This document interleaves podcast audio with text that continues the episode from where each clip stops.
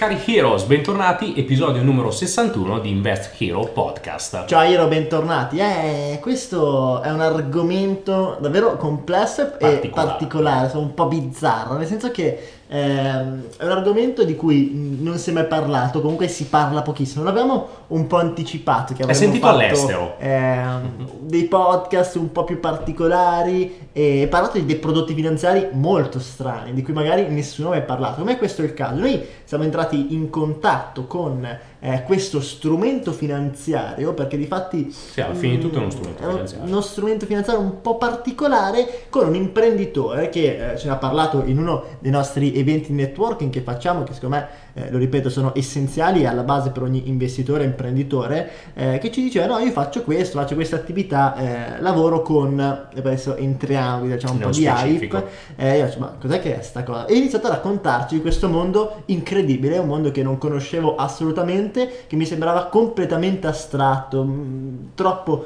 eh, assurdo, ma che poi in realtà eh, ho compreso informandomi, continuando anche il discorso eh, con questo imprenditore, ci andati a pranzo e quant'altro, perché poi noi siamo persone eh, insomma sempre molto curiose, eh, che in realtà è, è proprio un mondo concreto, pratico e anche molto vicino a noi. Abbiamo deciso poi di fare questo podcast un po' perché va a chiudere la saga di economia ed ambiente, perché quello di cui Sì. parleremo in questo podcast c'entra proprio con l'economia e con l'ambiente in maniera perfetta. Cioè questo è proprio uno dei... eh, È l'apoteosi de- de- dell'unione più importante, insomma, eh, fa capire proprio il legame pratico tra l'economia e l'ambiente e quindi abbiamo detto, "Va, chiudiamo questa saga con questa chicca eh, super particolare. Ora Seri, che cosa parliamo esattamente? Anche perché dobbiamo tornare un po' indietro. Sì, allora, dobbiamo prenderla un po' larga.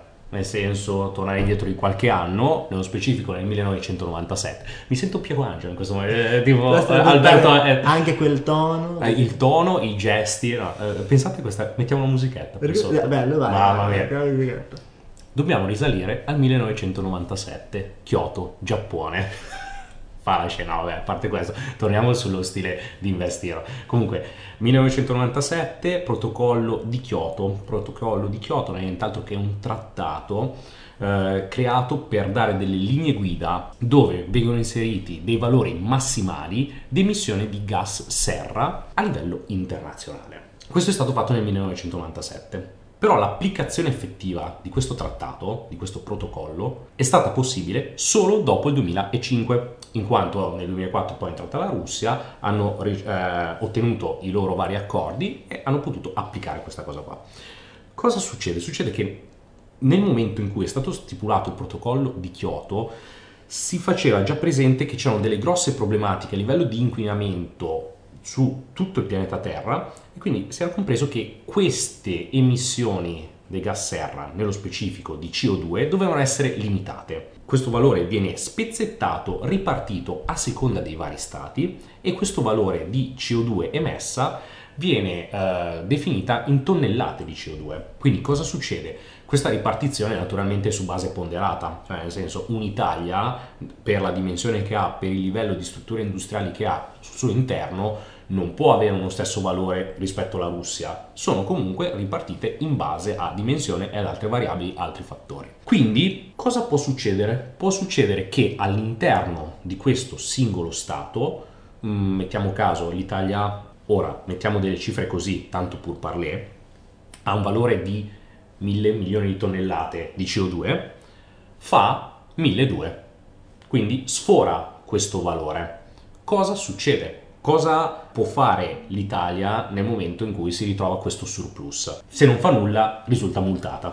Esatto, Cioè, perché poi eh, quello che è stato definito sono per gli stati che non riescono ad adattarsi e a rientrare sotto certi parametri delle multe anche molto molto molto importanti, Sì. significative, impattanti. E quindi cosa è stato concesso e cosa possono fare gli stati poi per stare all'interno di questi valori? Hanno la possibilità, intanto, vabbè, la prima cosa che, che devono fare, che lo vediamo successivamente, è quella di dare delle linee guida alle proprie aziende inquinanti per ridurre l'emissione. Nel caso anche questo eh, no, non sia sufficiente, e poi lo andiamo ad approfondire perché proprio lì il succo e il centro del discorso eh, di questo podcast, possono o avviare in collaborazione con dei paesi in via di sviluppo dei progetti etici, virtuosi, green, eh, che producono dei crediti che compensano quei propri debiti di CO2, e già qui insomma è un discorso un, un po' articolato, ma è così, quindi supponiamo che se io Stato faccio un progetto green in un paese in via di sviluppo dove,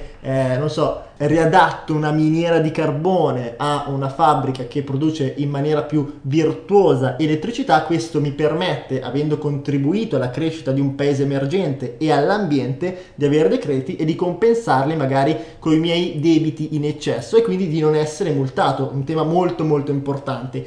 La seconda cosa ancora più particolare è che uno Stato può andare su determinati exchange e andare ad acquistare questi crediti da, da, stati che magari sono stati più virtuosi. Facciamo un esempio molto semplice, magari ste Francia è riuscito eh, proprio francese, francese eh, ci ho litigato qualche settimana eh, fa. Ste Francia eh. aveva un massimale di 1000 ha prodotto 900 ha un credito di carbon credits che potrebbe spendere di 100 io Italia ho prodotto per 1100 posso acquistare i 100 da ste Francia per compensarci e di fatti lui ha avuto un incasso ed è stato comunque sotto i limiti. Io ho avuto un esborso perché ho comprato eh, queste migliaia di tonnellate di crediti di eh, CO2 di fatti eh, e però sono riuscito anch'io a stare sotto il mio massimale quindi entrambi eh, non, non, abbiamo preso multe mettiamola in questo modo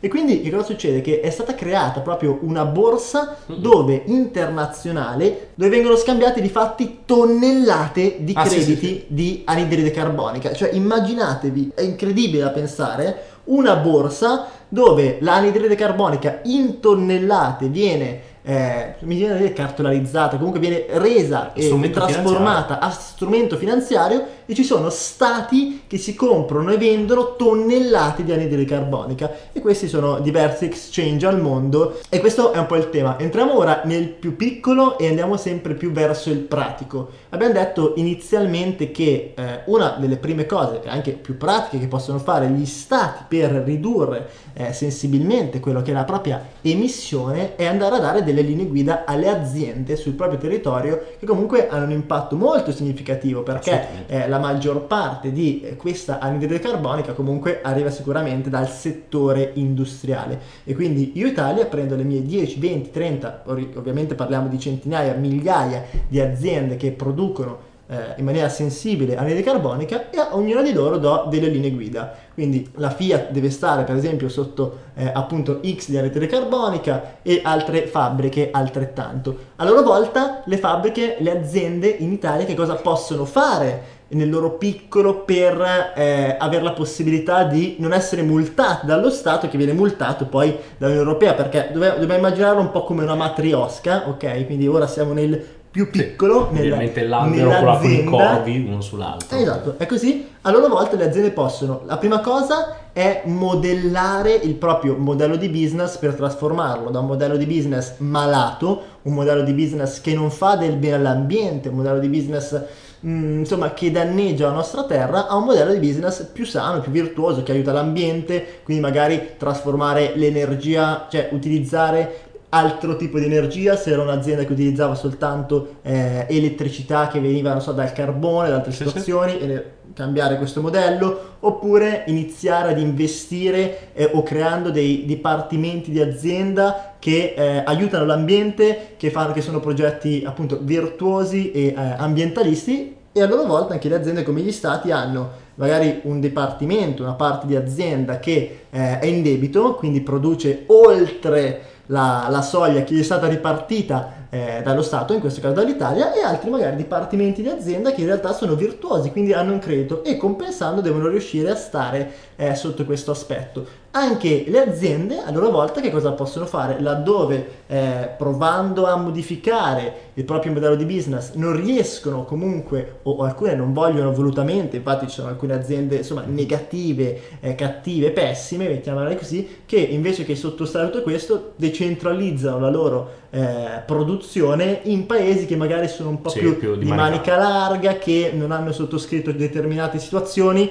Vabbè, a noi quelle aziende non ci interessano. Parliamo delle aziende virtuose che vogliono fare del bene, possono, laddove non riescono a modificare completamente il loro modello di business e quindi sforano, magari in alcuni anni, eh, scambiarsi anche loro questi crediti di anidride carbonica all'interno di, di questi exchange. Quindi facciamo proprio un esempio super pratico ste eh, di un caso tra l'altro che è successo eh, in questi anni, clamoroso perché credo che sia stata una delle più importanti acquisizioni di carbon credits, che tra l'altro si è sentita poco perché è un argomento che boh, non fa notizia o comunque non se ne parla, però è molto molto importante e ci permette poi di ragionare eh, in maniera diversa su alcune aziende proprio praticamente nel lato finanziario e di vedere magari anche alcuni business che non saremmo mai riusciti a vedere. No, assolutamente. Tra l'altro eh, c'è anche un esempio per ogni punto toccato, tipo la variazione del business model. Mi viene in mente che entro il 2020-2022, siccome poi di anno in anno le percentuali di emissioni devono essere ridotte dell'X% e la maggior parte dei casi di queste aziende che eh, vanno a portare queste emissioni sono aziende che portano all'utilizzo al privato di altre cose che vanno a aumentare le emissioni di CO2 nell'aria. Gli esempi pratici sono tutte quelle modifiche di business plan su aziende di autovetture. Quindi viene in mente Chrysler, viene in mente anche Nissan, eh, che nel corso degli anni hanno inserito eh, nel loro entourage di auto auto di tiratura ibrida che comunque vanno ad abbattere le emissioni di CO2 perché come avevi detto precedentemente tu è vero il grosso lo fanno spesso le società, le aziende nell'ambito produttivo però spesso anche il privato colpisce in maniera negativa le emissioni di CO2 quindi tipo quando in Italia vengono definiti determinati blocchi di traffico è solo per limitare questi, queste soglie. Quindi cambiano il business plan le società vanno a inserire nel loro eh, gruppo auto mh, delle auto a basso impatto ambientale con basse emissioni di CO2 ibride, ma la cosa più grossa che è successa è in ambito exchange. Esempio pratico, Fiat Chrysler in ambito europeo è a debito di carbon credits, ovvero nella sua produzione sfora il massimale. Cosa è successo? È successo che invece nell'ambito degli Stati Uniti Tesla, che risulta come azienda virtuosa per questo, è a credito di carbon credits. Quindi cosa succede? Succede che Tesla vende i carbon credits a Fiat Chrysler europea per andare a ripulire la situazione e riportare l'azienda eh, evitando una possibile multa su Fiat. Sì, e parliamo Eh. comunque di, di deal di centinaia di milioni. Ma assolutamente, questo perché? Perché comunque la, la struttura di Fiat Chrysler in ambito europeo non ha auto che eh, possano Sì, coprire sono troppo poche, sono troppo poche. Cosa però interessante è che invece Fiat Chrysler in ambito americano è un'azienda virtuosa, perché sul territorio americano, nello specifico in California, si ritrova invece a essere a credito Sì, di credo carbon che credits. se non erro è perché aveva sviluppato que- questa gamma, il SUV, Ce, ce ne SUV hanno, esatto, ce ne hanno già sul, sul terreno diversi e anche lì poi a ruota tutte le altre aziende come Hyundai, come ehm, la sfugge Toyota, anche loro stanno sviluppando tutto questo perché proprio per il trattato entro il 2020 devono avere delle top di gamma che siano rispettose per l'ambiente. E questo perché è interessante? Intanto perché ci porta eh, l'attenzione sul fatto eh, che molto spesso non riusciamo a comprendere fino in fondo eh, quale sia il vero business o comunque eh, il guadagno ancillare di alcune aziende. Il caso che ha detto poco prima Ste eh, in realtà è straordinario perché noi pensiamo a Fiat che ha speso centinaia di migliaia di euro eh, o comunque una cifra assolutamente importante vicino alle centinaia eh, per acquistare carbon credits da Tesla Mm, e Tesla si è incassata questi soldi dando di fatti eh, dei, dei, crediti, dei crediti, dei carbon credits che mh, per loro cioè, vengono generati eh, pressoché dal nulla, perché sì. comunque Tesla ha un business model eh, essenzialmente elettrico e quindi per forza sarà sempre eh, nella sua storia in estremo eh, guadagno, quindi sarà sempre a credito. E questo vuol dire che per Tesla, una volta che avrà raggiunto eh, il break even e riuscirà anche ad essere un'azienda che si sostiene con le proprie vendite di autovetture o comunque di tutto il gruppo Solar City quant'altro, avrà sempre anche un guadagno estremamente importante e noi, noi, pensiamo anche sempre più alto anno dopo anno dovuto alla cessione di carbon credits. Mm-mm, verissimo. E inoltre a questo possiamo vedere tutte le varie aziende che prendiamo in considerazione se si stanno adeguando o meno alle variazioni che sono meno male un po' imposte dal mondo per il suo livello eh, ambientale e economico tipo stanno facendo qualcosa nel loro business plan per modificare, per andare incontro a queste problematiche. È interessante poi da poter eh, valutare queste cose e unire tutti i vari tasselli, perché unendoli uno si fa un'idea più eh, di larga veduta e comprende anche se volesse fare degli investimenti eh, nel suo piccolo in ambito finanziario, vuole acquistare azioni di una determinata azienda, sì, no, di qua, di là, questo lo può aiutare per avere una visione veramente ben ampia e ben completa. E questa è un'analisi importante perché io sto pensando a Fiat appunto quando c'è stato questo grande deal per evitare questa multa eh, e certo per le case di autovetture è, è interessante sapere questa cosa, comprendere se eh, di fatti nel proprio parco auto le, l'elettrico eh, sta andando, sta iniziando mm. ad essere sempre più presente perché io che voglio acquistare magari azioni di, eh, di Fiat, facciamo questo, questo caso visto che l'abbiamo appena citato, eh, ecco, posso andare a prenderlo in considerazione perché se so che mm, non sta facendo abbastanza, magari fra qualche anno prende un'altra bella multa e sicuramente il titolo esatto. non sale, anzi lo subisce un po'. Detto questo e fatte comunque tutte queste considerazioni,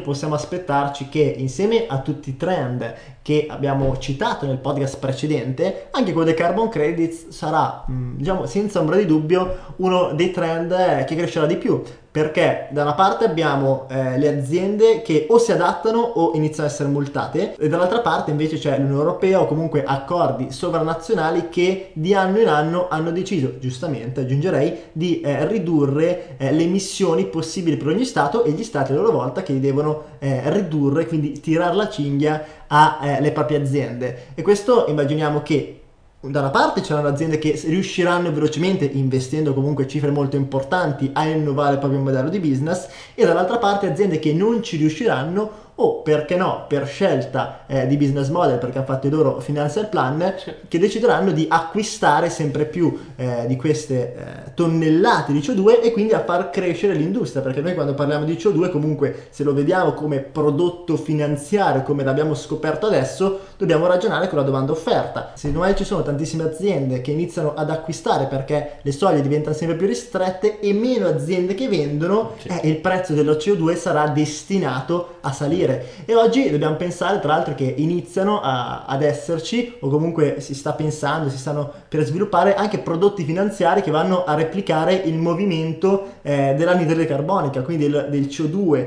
e del prezzo che viene utilizzato, preso in considerazione dai vari stati, dalle varie aziende eh, come prezzo fisso per scambiarsi questa CO2 in tonnellate, iniziano ad esistere e si inizia a parlarne anche nella finanza un po' più tradizionale di strumenti derivati per andare a guadagnare da questa crescita. Perciò se noi ci aspettiamo che questo è un trend che crescerà, è anche eh, stare attenti su questo fronte è, è, molto importante, molto interessante perché mm, è interessante. Sì, sì, ci possono essere dei risvolti carini e quindi bisogna Noi lo teniamo d'occhio, lo teniamo d'occhio.